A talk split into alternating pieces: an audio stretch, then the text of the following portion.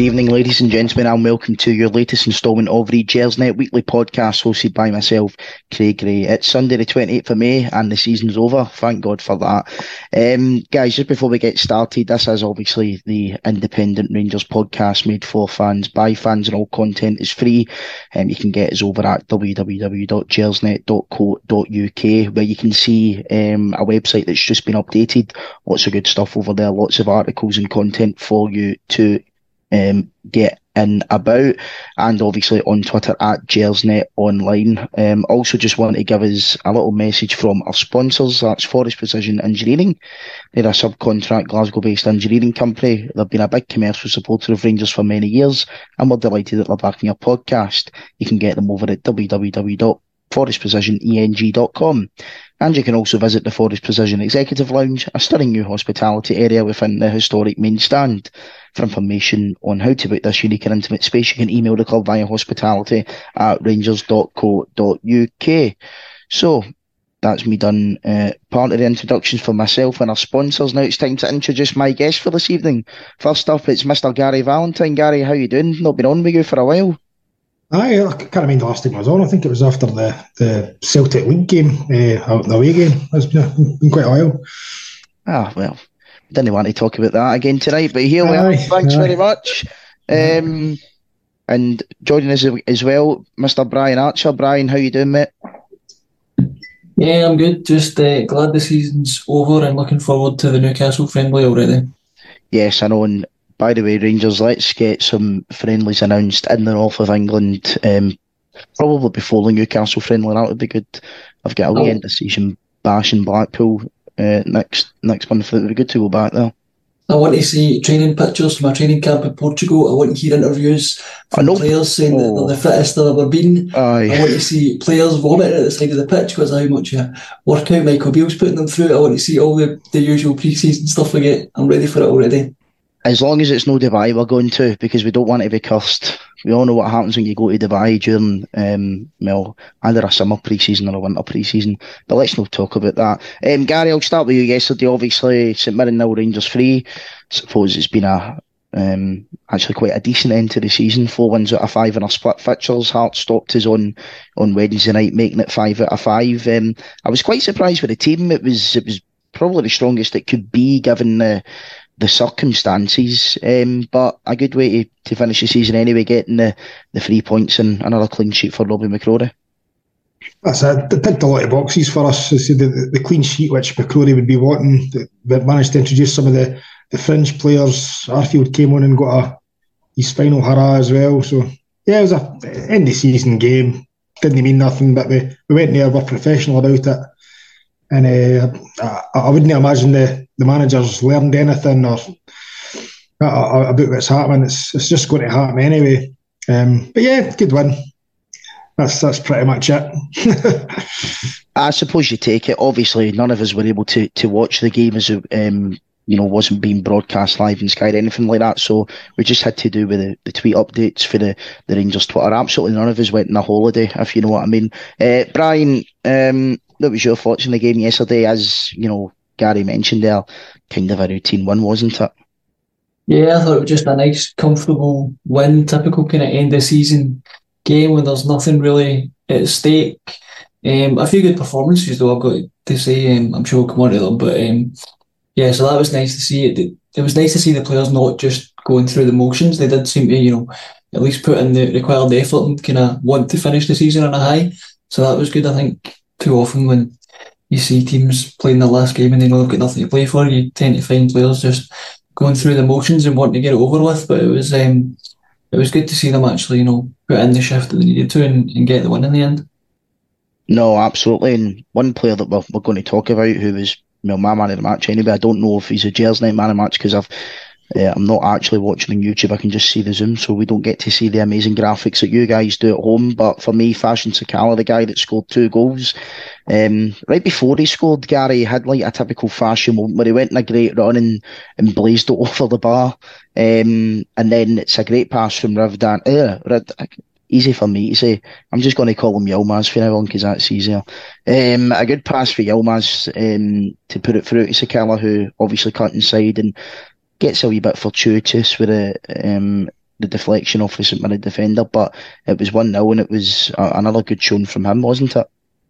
Yeah, so there's one thing you can't knock him for is that he keeps going back and back and back. No matter how many chances he misses or sitters he misses, he's always there and he's always uh, he's no scared to take a shot at goal, and that's that's a, a rarity because uh, uh in this squad. Because I think a lot of them uh, uh, at times been scared to take a shot or take a chance or uh, do something, and they're worried that the the fans will get on their back. But he just keeps going time after time, and then yesterday's rewarded with two goals. Um, I, I, think Sakala's um, he's been one of the players for me that he's been he's been getting kept. He's been I'm wanting rid of him. Well, keeper could do a job, but uh, I think I think if you look at the big picture um, from him, his numbers are, are really impressive. And uh, there was uh, all the statisticians earlier were were, were uh, given was it 15, 15 goals he's been involved in for November. Fabio came back in, and that's one of the highest in your team. So. Uh, I, I think he is what he is, he's never going to be a first choice player. But I think he's going to be a cracking squad player. Certainly for against the the, the, the games like a St Man, like a Motherwell. I think he's a, he's a good option to have. Absolutely, I, I completely agree with that, Gary. And the one that you mentioned there on numbers, he is in terms of like goals and assists. He's he's been the highest contributor since um, came back. So um, he started really well when when Beale came back. Obviously scored against Hib, scored up at, um, at Aberdeen as well. And you know he's he blows hot and cold. We know what Fashion Sakala is like. But one one guy, this might be a weird comparison, but I would compare him maybe to Alfredo Morelos in the, the sense of the frustration part. Um, I think we get frustrated at them for completely different reasons. For Morelos, it's about maybe his discipline and his his attitude. Sakala doesn't like that. It's maybe just his ability at times that you you get frustrated with. Um, but see, to be honest, I think I would rather be um, questioning or be angry at a player for maybe not having the ability than I would for not making the effort. I think for me, that's something that you know. Well, it just seemed this season that guys like Morelos have just chucked it in. And one thing, um, Brian, that you you can't level with Sakala is the fact that you know he, he, does give it his all every game and he does try his hardest. Yeah, you definitely couldn't accuse him of chucking it. As Gary says, he, no matter how many you know times he misses a chance or um, how many times we get frustrated with him, he just keeps coming back. Um, and he's always got that smile on his face. You can imagine him be actually quite a good character to have around the dressing room um, in terms of that attitude that he seems to have and just never letting anything get him down in terms of the criticism that he's had over the season. So I certainly wouldn't be against keeping him for next season. Um, I think for me it very much depends on the offers that we get, if we get any. Um, I could see that if we get offers of in the region of five million pounds, I could see a you know potential possibility that they look at it and say that's a good bit of business for someone that we we signed for nothing. Which I think we need to remember. You know, his his numbers this season were better than Ryan Kent. And Ryan came to a seven million pound signing. Fashion Sakala we signed on a free. So I think in that context, you've got to say that um, he's had a pretty impressive season by those kind of um, standards. So for me, um, I wouldn't be against keeping him, but you know, equally, if we get the right offer, we also um, can see the possibility that he's sold as well. Yeah, that, that is obviously a possibility, and we'll, we'll wait to see if people are going to be interested in him over the summer. I mean, as a strange one with Sakala. The Sakala conundrum, as, as many people will call it, you know, he blows hot and cold. But, you know, for me, I, I think he's a really great option to have. You're going to need players like that throughout, throughout the course of a season. He does bring something different. And we've, we've often used the word chaos surrounding Fashion Sakala in that he doesn't quite know what he's going to do. But again, that could actually be a positive for us because if we don't know what he's going to do, then how the hell are the opposition going to know what he's going to do as well? So he can kind of thrive off that, and I think he's definitely a good option to have for certain scenarios. And at the end of the day, you know, I, I do think a lot of people maybe don't realise that you know football isn't what it was, you know, twenty odd years ago, where you know it's maybe a core group of thirteen or fourteen players that are playing, you know, thirty odd games a season. You're playing, you know, high 50s, early 60 games a season. That's before international football. That's before all your friendlies, which by the way are now played at, at a pretty high, high pace and high standard as well. Qualifiers, there's no really many breaks for football players and, you know, um, in the calendar. Um, obviously, I would imagine the players stopped um, yesterday. Um, you know, they'll, they'll go away for a few weeks and, and go on their holidays and do whatever, and then they'll be back. They'll be back pre-season training, and obviously we've got the first qualifiers for the Champions League at the beginning of August as well, which will um, hopefully be good. But no, I, I like Sakala, and I definitely hope he's going to be here next year. But that is an interesting point you make there, Brian, about you know possible um, transfers because I think just with the you know the situation that we find ourselves in as a, a club in Scotland, every player's going to have a price. And, you know, I suppose if you get offered, you know, you were saying five million, we won't quote that as what he's worth. You were just throwing a figure out there. Um, you know, if we could get that for him, uh, I can definitely see the, the point in selling him, but we'll need to wait and see what happens. Gary, one guy that we certainly never signed in a signed for a, a good few quid last summer was Yilmaz. Um, he's played all five games during the split you know, he's he's getting a run in the team now for the first time. Um, well, since he's been at Rangers, obviously he's had injury issues and, and whatnot. Um, I, I really like him. You know, he's got a great attitude. Uh, I think you can tell with his social media posts as well that he, he, he actually enjoys being in Glasgow, Glasgow and whatnot. There seem to be reports that he maybe wasn't settled, but he, he does seem to, you know, take a lot of pride in playing for Rangers when when you see his posts and, um, you know he's the, the one thing that he maybe lacks is that delivery. But like we said for that first goal yesterday, you know, he puts in that ball to Sakala to, to go and get the goal. What what do you make of his performance yesterday and, you know, his Rangers career so far and moving forward ne- into next season, Gary? I think he's been uh, slowly getting more impressive per game. Um, I think the, the problem with, with is probably the same as a few of the guys. They've just never had a run of games kind of because of injuries and whatever, it's been stop start. Um, but he's had a run of games. He's looked impressive. Before you maybe thought Barisic would be their first choice left back, maybe going into next season. If not, looking for somebody else. As you say, there was a paper talking about him going back to Turkey and things like that. But um, the, the, he offers something different to Barisic. That, that's what I, I, quite like about him.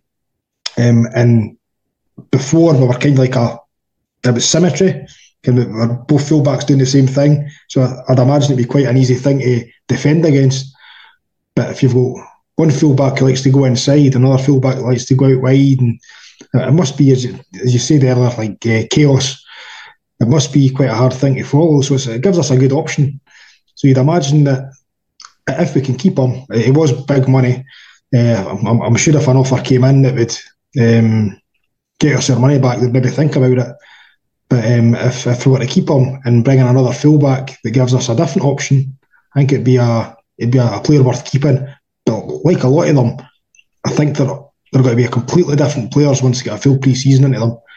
And as Brian said, get get the, the legs ran off them, get them back to fitness, and uh, and hopefully a, a, lot of the players will go on and, and to another level. Aye, take them up the sand dunes all through the summer. That'll be that'll be funny. Um, Gary, what's your thoughts on Borna Barisic? He's obviously got a year left in his deal. Um, is he someone that you'd be looking to to keep, sell, maybe even offer a new contract? I certainly wouldn't offer him a new contract. Um,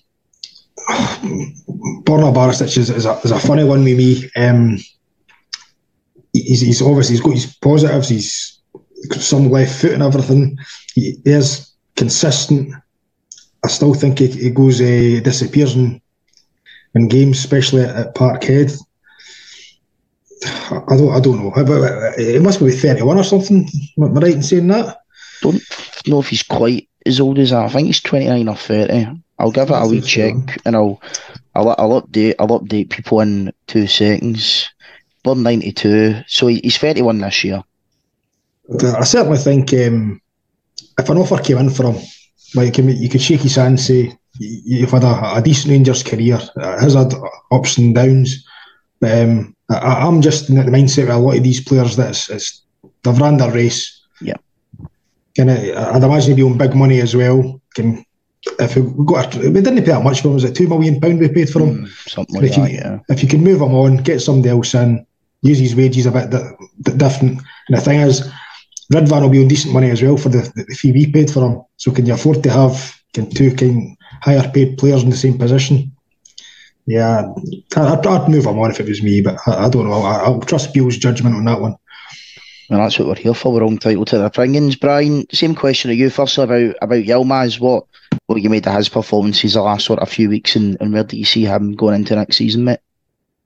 Yilmaz, I think he's been very impressive. Um, I think he he'll be a starting left back next season, assuming we don't get an offer for him in the summer that we decide that we can't turn down. Um, so I think he'll be our starting left back next season, rightly so. I, I like the variation he brings to play. Um, you know, Barisic was quite one dimensional in the sense that his only thought was to, you know, get the ball on the left hand side and whip into the box. Now, don't get me wrong, he, he whipped some great balls into the box, to be fair to him. Um, but Yilmaz has got a bit different options and different kind of variations to his plays. I think that gives us something different when we're attacking down that side, which can only be a positive. Um, so I would definitely be uh, one to hang on to him unless, as I guess with all the players at Rangers, there's every player's got their price. So if we get an offer that we just feel we can't turn down, then then I guess they would let him go. But I'd be I'd be all for keeping him and just seeing what he can do with a full season as a starting left back, particularly given that he'll have a full pre-season under his belt this time, and hopefully steer clear of injuries. Um, and in terms of Barisic, I'd probably be looking to to move him on. I don't think he's going to be the type of player that will be happy sitting on a bench for the majority of the season. I think he'll want to play. Um, so I'd be looking to to move him on and try and get some kind of money back for him. We've probably had our money's worth out of him anyway. If it was the two million pounds we paid for him, you could I think there's there's a fair argument there to say that we've had two million pounds worth of value out of him in terms of what he's given us over the years that he's been here. Um, and after that first season, I don't think many fans would have expected him to stay for as long as he has done. So um, I think he's been a, a very good servant, and I would happily, you know, shake his hand and um, and let him move on. No, he has been a good servant. I think you've made a good point there, Brian, in terms of getting your money's worth. You know, he cost two million quid. We've had five seasons out of him. Um, what's that? About four hundred grand a season before wages. It's pretty good considering the, the numbers that he gets and and whatnot. I'm I'm torn on Barisic to be honest. Um, you know, I actually thought at first that in terms of Yilmaz that Beale just didn't fancy him because he wasn't playing him for a, for a wee while. Um, obviously he's played in the last five games, and he's kind of done the same with Matondo, who, uh, Matondo, sorry, who I also felt that Beale didn't fancy. But I'm kind of in this wee sort of thinking mode where I'm going, on one hand, you know, maybe he does fancy them, and then on the other hand, maybe he's just playing them in these sort of meaningless games, quote unquote, to get them out in the short window to show clubs that, you know, they're still here, they're still alive, um, you know, we can sell them. So I don't know. I, I, I really don't know going into next season. Obviously, we'll, we'll find out soon enough.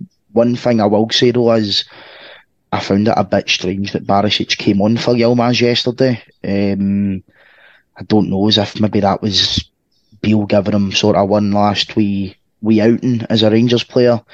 Um, obviously, the place where his, his Rangers career kicked off when he scored that free kick in Paisley um, a few seasons ago. So I found that a bit weird because he never mentioned an injury to Yilmaz afterwards or anything like that. So I don't know. Um, the Union Bears were also chanting his name a lot. See, when the players were doing like the, you know, the the, the walk around the pitch and what have you after the, the Hearts game. You know, obviously Barisic isn't one of the players confirmed to be leaving, but you know, he was the only guy out with the, the five players that were leaving that was getting sung about, which, you know, I don't know. I just think that and maybe um, Beale bringing him on yesterday, it might point to him leaving in the summer, but I don't know. That's just me, you know, putting two and two together, and who knows? Maybe I get four, maybe I get five, but we'll find out soon. I, I, was going to say as well, it's it's not uh, against the realms of possibility that we could get two million pound for Borna Barisic that year remaining on his deal and, and breaking even with him. It's, yeah. He's a he's a sellable asset. He's an international footballer. I, I dare say if he if we were looking to move him on, he wouldn't be shorty clubs that would be interested in him because as we've all kind of said, he's he's he's got his uh, his good points. I think it definitely be a player we could move on to free up some money if we needed it. No, I, th- I think you're right, Gary. I mean, uh, I think him and Lundstram are in quite similar situations where, you know, they've got a year left in their contracts now. Right now, I would be quite happy for them to stay for next season as you know squad players because I think they both can contribute something. And then maybe at the end of next season, you review their situation. I don't mind that, but at the same time, if you're getting offered money for these guys who are big earners, a year left in their contract that you can reinvest in fresh blood coming in, I don't think the club's in a position to turn that down. And I think both Barisic and Lundstram are in um, similar positions there. But um, Gary, obviously you know, that win yesterday, it means that since Beale's came in, you know, Rangers uh, on you know the games played with that you know are actually top of the league since Beale's came in. I can see all your twelve year old Celtic fans, you know, with a picture of Jota in their Twitter profiles going, "Oh, what a trophy for Rangers!" and their most bedroom and what have you. But you know, it's it's it's positive heading into next season. We're not stupid here. We know that it, you know this season it doesn't mean anything, but Beale hasn't done a bad job in the league anyway. Um, when you look at the numbers, we've lost what two games. One of the games that we've lost, we shouldn't have lost at Parkhead because of that ridiculous decision involving Morelos' goal. Um, the time the Aberdeen game comes around, well, look, Celtic fans say it, so I'll say it. If them getting uh, beaten games where the league's done is a meaningless game, there is getting beat at Pittodrie when the league's done is also a meaningless game, so you can't count that either. So you know, do, do you think that's a positive heading into next season, showing that you know Beale can can sort of yeah use the term go toe to toe with Celtic anyway? Well, uh, see, just purely looking on the on the big picture, when Beale came in, I think ninety percent, ninety five percent of Rangers fans would have said that the league was over in, in November. Yeah. All he could have targeted was to cut that gap. Mm-hmm. It does doesn't matter if the league was over, if it was still going. He's managed to do that. So that's a plus. We've managed to beat Celtic. That's another plus. If if we, we drew at Ibrox there and, and went into next season, still nowhere win against Celtic, that's mere pressure again. But we've got that. Going with that as well, just obviously Celtic are, are the team with the kind of challenge. There's not been any drubbings under Beale. It's been games with, with odd goal games that, that we've shot ourselves in the foot as usual against Celtic. So there, there's certainly positives there. The only negative is probably the League Cup final. I felt it kind of maybe went with the wrong team. I, I, don't know what the fitness was of the players at that time. But uh, other than that, there's I, I, think I think Beale's done as much as he can do with that squad of players. And a, lot of folk were kind of slating him for he was saying certain things and contradicting himself. I think he's done well to kind of keep that squad uh, ticking along and just get that rinse that last wee bit out of them before the changes happened in the summer. And I, I'll applaud him for that because if you, if you look at some of the performances before he came in, that team was proper broken. And he's managed to, to, to not saying turn it around, but he's managed to get a tune at them anyway. And uh, I, I would see guys like maybe Souttar, Ridvan, guys like that, he's possibly saved their careers because the way it was going, guys would have just says get rid of them all. But you've got boys there that are actually lifted it a wee bit. I'd say even Lundstram in that as well. I think he's played well the last few games. But then, is it one of them to play well when it's meaningless? When it comes to the big games and they maybe crumble a wee bit, so I'm positive for the, the summer, but I think uh, I don't think Beale could have done much more than what he's done. Uh, uh there's always a fine margins. With the fine margins, we could been looking at a, a, a cup double. Mm-hmm. No, I mean, look, at the end of the day, um, two years in a row now in terms of the league, the games against Celtic have cost us. If, you know, we'd beaten Celtic, we would have won the league. It's, it's quite simple, uh, the last two seasons. Um, which, to be fair, actually, is kind of where you know, Rangers and Celtic should be um, year in, year out. Um, and although the last two years, you know, Celtic have wrapped up the league with a couple of games to go, the fact that it is solely down to the old firm games does show, you know, a level of competitiveness that I've not seen in Scottish football for, you know, for the best part of a decade anyway.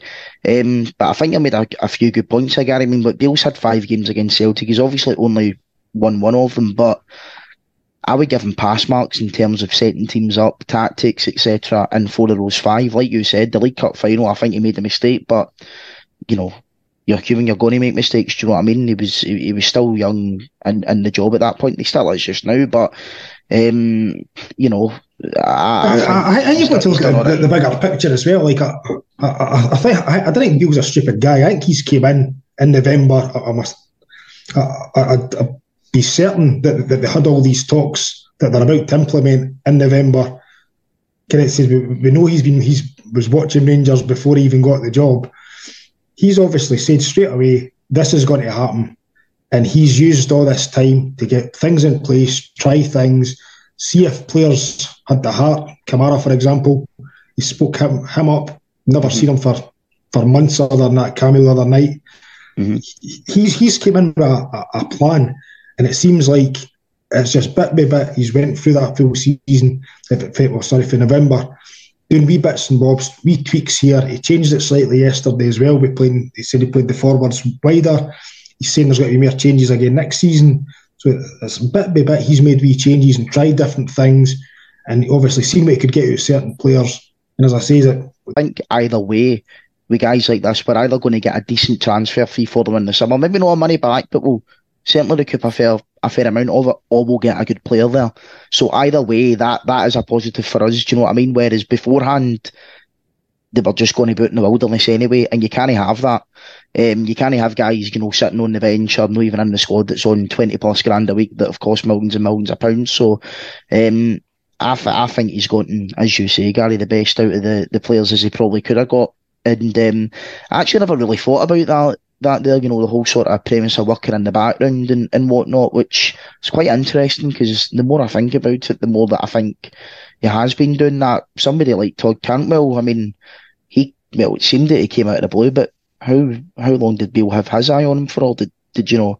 Did Beale maybe know about his situation at Norwich? You would imagine that he would, given his contacts down there, and and you know working in that same league with QPR, and then he goes, oh well, there's a player that I know I can get the best out of, and he has so far. So no, it's definitely pointing in the, the right directions going into next season. Um, Brian, the recruitment's going to be the big thing, obviously heading into the summer, and you know I know we've shot ourselves in the foot against against Celtic a good number of times this season with, with unforced errors, but the manager for me, as I say, has gotten it wrong twenty percent of the time. If I think if you're getting it right tactically eighty percent of the time against Celtic, that's pretty good. And you need to remember that the players that are making these unforced errors and individual mistakes, they're not going to be here next season.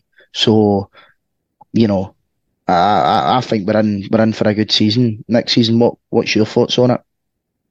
Yeah, I've got total confidence in Beale. I've I've no doubt that he's as a coach, he's more than capable of going toe to toe with um, Celtic in terms of tactically and setting up the team. And I think once he's got his group of players together, we've got a full pre-season under the belts. I, I don't see why why we can't um, kind of um, get top spot back. I know uh, people I think when you listen to people outside talk about how dominant Celtic have been, it can it can seem like a, a mammoth task, but you know, up here, 20 point swings can happen in the course of a summer. We've seen it ourselves after 55. You know, we all thought we were potentially set for a couple of years of winning the league, and then, you know, what happened across the road happened, and and they kind of got themselves together, and um, you know that that 20 point lead that we had the previous year vanished. Um, so for me, it's not. It's absolutely possible that that we can um, have a good season next season and, and get the league back. And confidence in Beale in terms of recruitment. He seems to know what he wants in terms of a player. I like how he's all about, you know, I want to sit down with a player and look into their eye and really see that they want to come and play for Rangers. You can clearly see from Todd Cantwell that he wanted to come and play for Rangers. He's totally buying into the club and everything we're about, and you can see just in his attitude on the pitch that he, he loves being here, and I think he would love nothing more than to win some silverware with Rangers. So I've got total faith in Beale in terms of the players that he's bringing in. Um, just on your point that you made, Craig, about you know what happening in the background, I think Kieran Dowell had said that he spoke to Michael Beale first about the move about two months ago. So clearly he is, you know, doing a lot of things in the background that we're not necessarily seeing, but there's conversations happening with players, just like Michael Beale said. To be honest, he's been quite open. He's been meeting players since they arrived.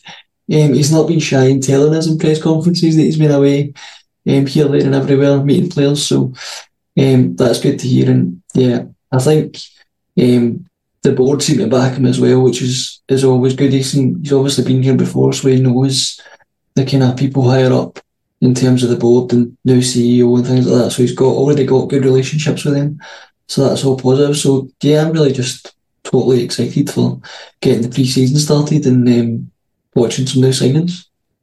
No, absolutely. And Kieran Dowell's going to, going to be an interesting one. He's someone who I think, you know, when I say I'm not convinced by him, that probably sounds really bad. I think he has a decent player. He's a good age. He's probably he probably fits the profile. I don't think he's as talented as Tillman or Hagi, but like I mentioned with Sakala earlier, you still need players like this to build a decent squad around to try and and get you through the course of a 55, 60 plus game season. For us anyway, our target in, in Europe as well is playing European football after Christmas, whether that's in the Champions League, well, if only, or the Europa League or whatever. We, we need to be trying to play European football post Christmas every single year. Um, that's got to be the aim.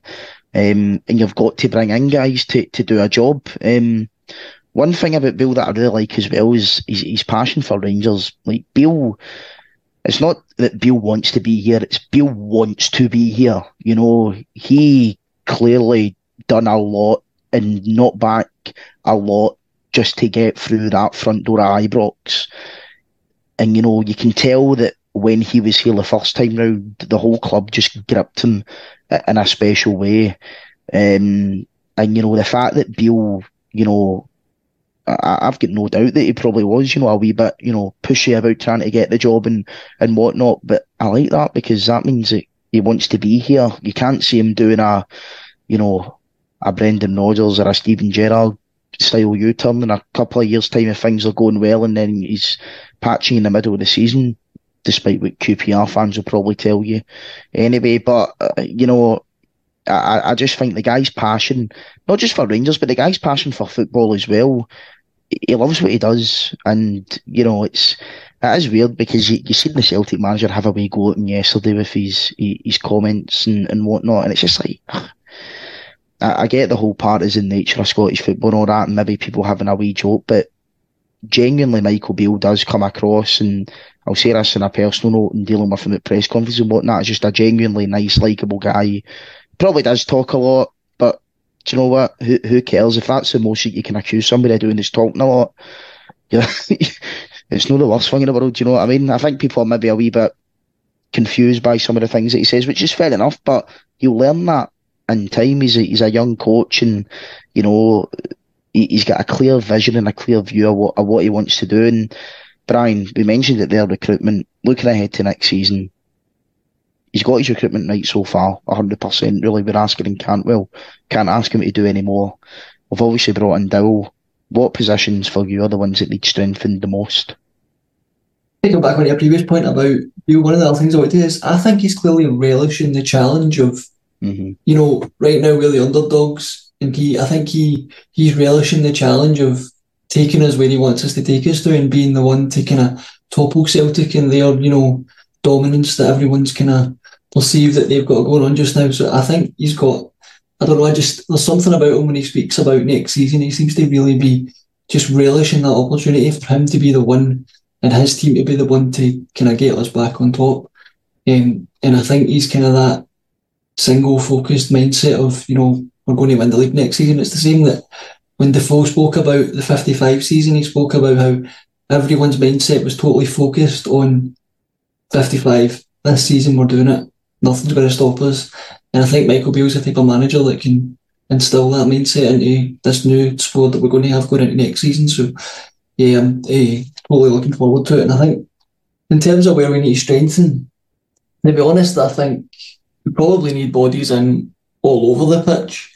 Um, but for me, it's not. It's less about numbers for me and more about the quality. For me, I think we need players of similar quality if we can get them to Raskin and Cantwell. Obviously, had it not been for their situations in terms of they were out of contract this summer anyway, we possibly wouldn't have been able, they may have been out of our reach in terms of um, transfer fees and, and possibly wages. But if we could pull off another couple of those kind of signings where it's players that have got something to prove, you know, Cantwell would kind of fallen away at Norwich. He was, I think, he was once rated at like fifty million pounds. I think Man U were rumoured to be interested way back when when Norwich won the Premier League and he was doing really well. Um, but he came to Rangers having you know, not much football and falling falling out of favour in Norwich United. You can tell he's got something to prove. And I think that's only benefiting us. And I think the same way with Raskin, he'd be frozen out at um, Standard Liège. And I think he's come here with something to prove. He's kind of admitted himself that Rangers is a bit of a stepping stone. And I'm kind of okay with that. If if that means that he does really well for us and he picks up a load of medals and then we send them on his way, having made a profit on him, I'm totally fine with that, to be honest. Um, in terms of positions to prioritise, we we definitely need central midfielder, at least one, maybe two for me. Kind of dynamic, creative central midfielders. We need forwards. We need players that get numbers. For all the good work that we've seen Ryan Kent do over his time here, his numbers for me were always the the kind of bit that let him down in terms of his goals and assists. He never scored enough goals for me. For me, players that play in those wide positions for Rangers, they need to be scoring goals. They need to be contributing 10 to 15 goals a season. I don't think we ever got that from um, from Kent. So for me, in the forward areas, we need to add goals. Um, defensively, I think it's more about cover. For me, Goldson and Souttar should be our starting two centre halves next season. Um, when fit, I know everyone's still got their injury concerns about Souttar, but for me, since he's came back in, he's been he's been an absolute colossus um, these last couple of games.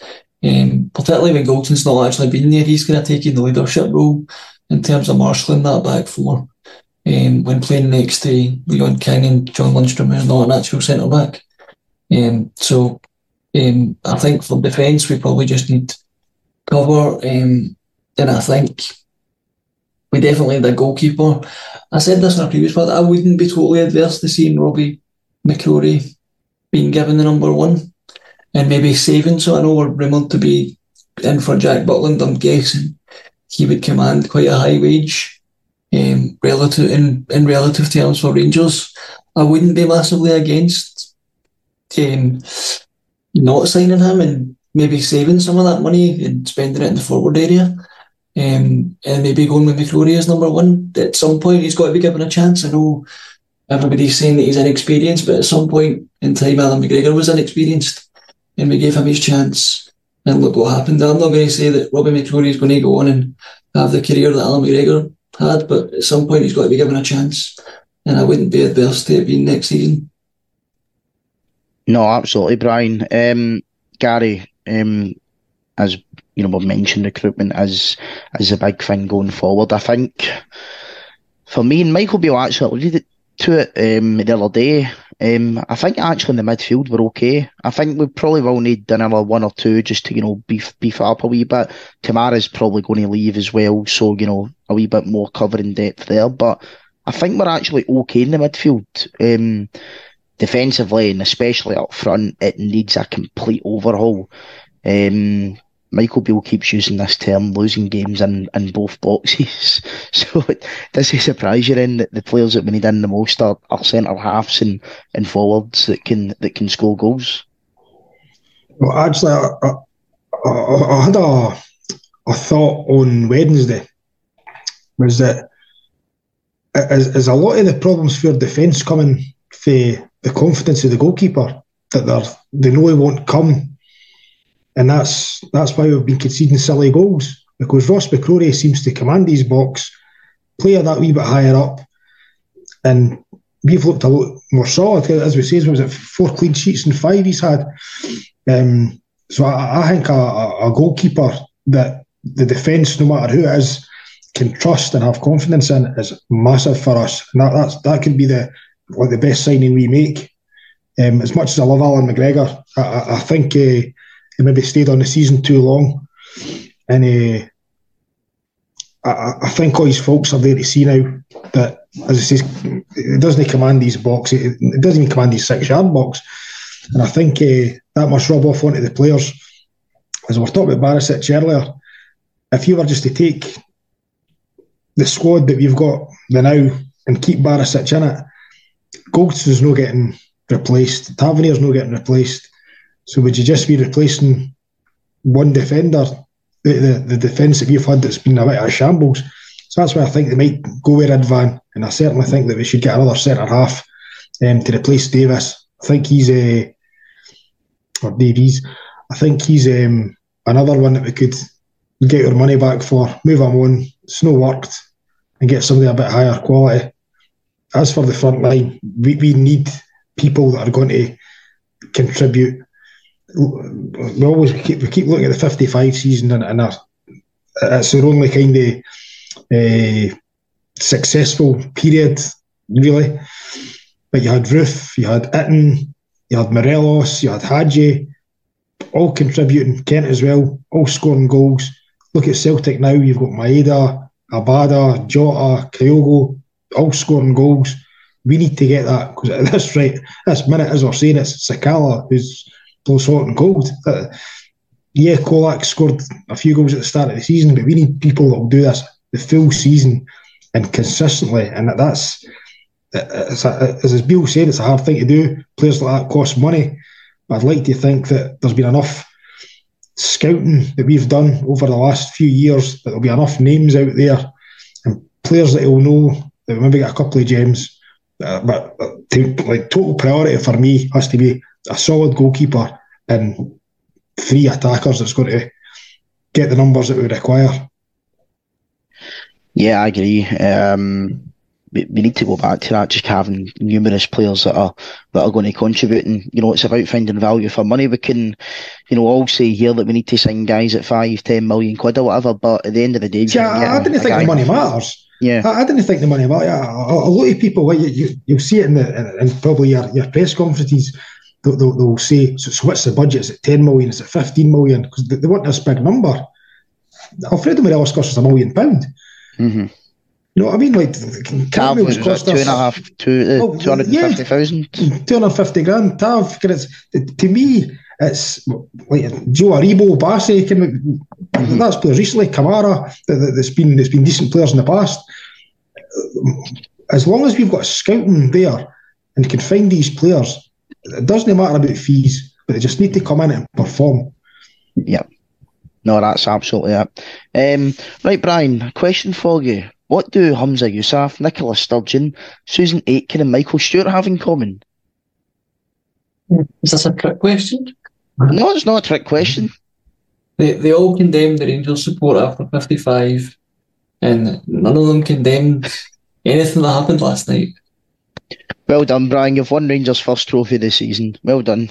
Um, yeah, um, I, I, did tweet about it about an hour ago. Um, obviously, we've seen you know the shambles and you know Glasgow Cross yesterday with um, opposition FC supporters or you know North Sea oil workers or you know basically describing anything that isn't saying Celtic fans. So, you know, if they're a postman, they're a postman, but they're not a Celtic fan, even if they're wearing a Celtic strip. Um, look, I think to get it out in the open first, first things first, when you have um, thousands upon thousands of people gathering in the middle of a street that are all filled up with booze and possibly other things, you're going to get trouble, okay? I, I get that it happens. Um, you know, and I'm not here to try and bash on people's parades, even though, uh, you know, I, I personally don't like it happening when it's not my team doing it. But, you know, people want to go out and celebrate. If they're having a drink, enjoying themselves, no getting up to bother, which, by the way, the vast majority obviously were. Um, you know, we're not, we're not here to report untruths or anything like that. Um, but for the second year in a row now, um, we're seeing violence, we're seeing vandalism, we're seeing businesses shut down um, in the local area, and it's all bad things. And normally, when bad things happen in your constituency, when bad things happen in your city and your country, the people in charge of that country will do something about it. Um, we seen a couple of years ago, um, bad things happen at George Square. Maybe not to the same extent as it was happening last night, because we're now talking about people being hospitalised and you know, I'm sure we've all seen rumours about what's been said to have happened, and we won't go into that because at the end of the day, we don't know if that's true or not. But what is true is that there have been people that are in severe conditions in hospital, which didn't happen a couple of years ago. Um, within hours, Brian, Nicola Sturgeon, Humza Yousaf, Michael Stewart, Susan Aitken. The list goes on and on and on and on. Um, I only put Michael Stewart in that because he's a he's a wannabe SNP politician, and I'll just use any opportunity I can to, to bash him a wee. Um, it's not the fact that Celtic fans are going out and partying that are annoying people. It's the fact that the powers that be, the usual suspects, are not calling it out. When Rangers do it, it's bad. When Celtic do it, it's good, Brian. Yeah, it's it's the double standards that we've we've kind of seen before. It's not it's not anything new. You know, you mentioned in terms of Yousaf there. This was a guy that when he was justice secretary wanted punishment for a video that wasn't even real. So you know that that to me that kind of says it all about kind of how how Rangers are viewed in the kind of corridors of power, and I think it's just unfortunately the the way it is now. It, it doesn't help when we've kind of been where we've been the last ten years. It's difficult for um, Rangers as a club to have any kind of influence at that level when you know we've been fighting our own fires for the past decade. Um, so I suppose that's been kind of difficult. Um, and yeah, it wasn't a massive surprise that what happened yesterday happened. I think it was pretty predictable that obviously when fans of a football team win a trophy, the fans want to party. And as you say, when any group of people gather, you know, you can see it at TRNSMT or T in the Park. There's always going to be some some kind of damage and kind of scenes that we don't like to see. Um, and it was just as predictable that there wasn't going to be much in the way of condemnation, um, unlike a couple of years ago. Um, but it's kind of difficult to, to say much more because I've sort of seen it all before, and it's all kind of fairly predictable. No, as Gary, a, a, couple of years ago, some something that, that really wound me up about George Square, and I don't know if I've actually told anyone about this, but um, the stuff that happened at George Square a couple of years ago, everything was fine in George Square up until about 10 o'clock at night. Um, people are enjoying themselves, drinking, singing, whatnot. Um, nothing was being damaged. Nobody was fighting. You're talking about the most minor of minor of incidents that happened because of, as we've mentioned, people that are drinking all day and whatnot. Now, at maybe about half past nine, quarter to ten, um, one of my pals came up to me and said, Craig, you need to get out of here. And I said, why? He said, his dad's a police officer. And he said, my dad just had a text that at 10 o'clock, we're going to come in with a riot police. And basically, it's all going to kick off. So that is what happened. Essentially, what Police Scotland allowed in George Square a couple of years ago was people to go out and drink for 10, 11, 12 hours in the street, get fueled up on booze, allow them to do whatever they wanted.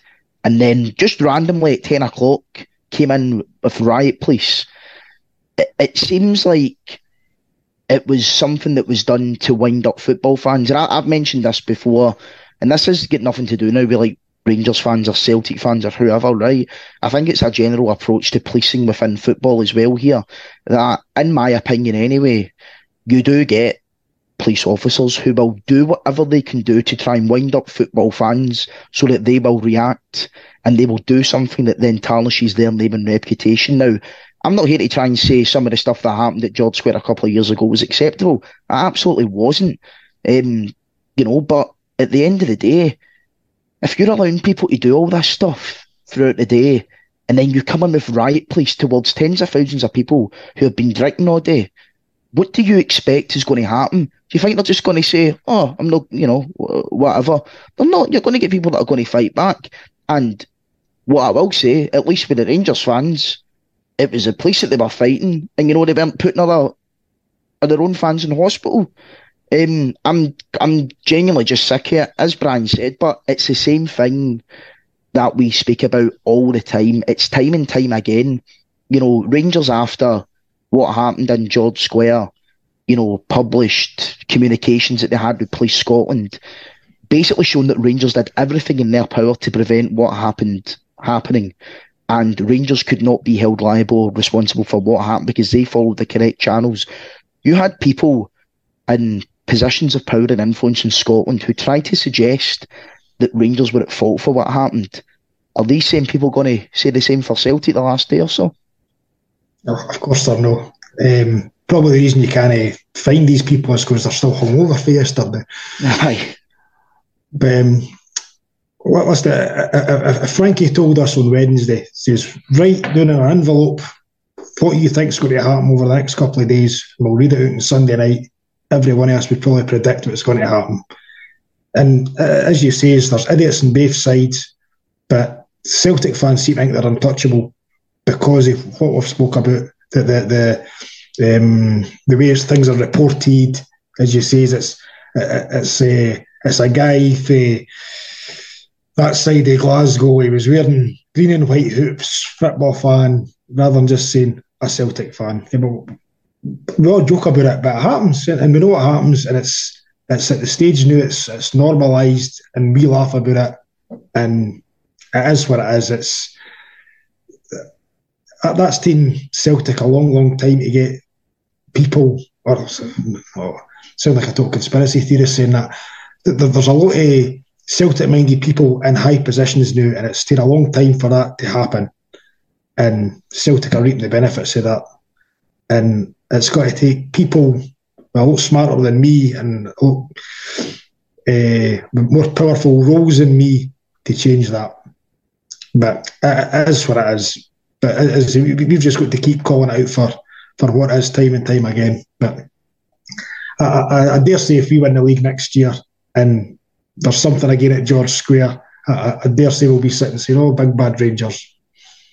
Aye, it's always the same. I mean, Brian, Gary touched on it there, but what can we actually do to, to try and, and sort of fix this narrative? Because, you know, I think it's kind of, you know, there's a Rangers mentality and there's a Celtic mentality, you know. The Rangers mentality, stiff, upper lip, get on with it, don't moan, don't complain. The Celtic mentality, moan about everything. Even if things are going your way, still moan about it. Um, because eventually we'll, you know. You know, there's referees against them, by the way. 20 odd trophies. Oh, no. It, referees against them. Aye, it, it's the worst conspiracy ever. Like, Even the like women's team are against as well. I know, and, and ironically, the women's team had a VAR decision go for them today as well that, that might have changed the game. Um, even though it was actually offside and, you know, the decision was right, but, you know, we're not going to sit here and moan about it. But that is an interesting, interesting point, Brian, because Gary mentioned it there. This is something that's happened now over a, a period of time, you know the party in power in Scotland haven't just came up out of nowhere. They've been in power now for 16 years, and the way the polls are going, whilst they're, they're taking a bit of a hit now, they're probably still going to be in power come the next Scottish parliamentary elections, and it's been lurking in the background before that as well. You know, this whole sort of stiff upper lip mentality, get on with it, it's clearly not working, and it's not worked. So do you know what we can do to try and change it? Gary says call it out every time we can. I think for, for us as, as supporters, I think that's the only thing we can do is whenever we see hypocrisy by those in power, call it out and hold these people in power to account. I think there's there's two things for me that the club can do. Firstly, we need to get back to being the dominant force in Scottish football again. And I don't mean just for one season. I mean, we need to be consistently winning league titles and trophies over the course of the next five to ten years. Um, and then I think the club also need to be a bit smarter about playing the political game, about getting political operators within the club to kind of garner that influence in the corridors of power. Um, and that only comes through time. I don't think the club can play statement wars and release a statement about anything that happened last night because effectively it was nothing to do with Rangers. Um, so, you know, shouting about it in public, I don't think it's going to do them any favours. I think a lot of this only changes by things that happen in the background.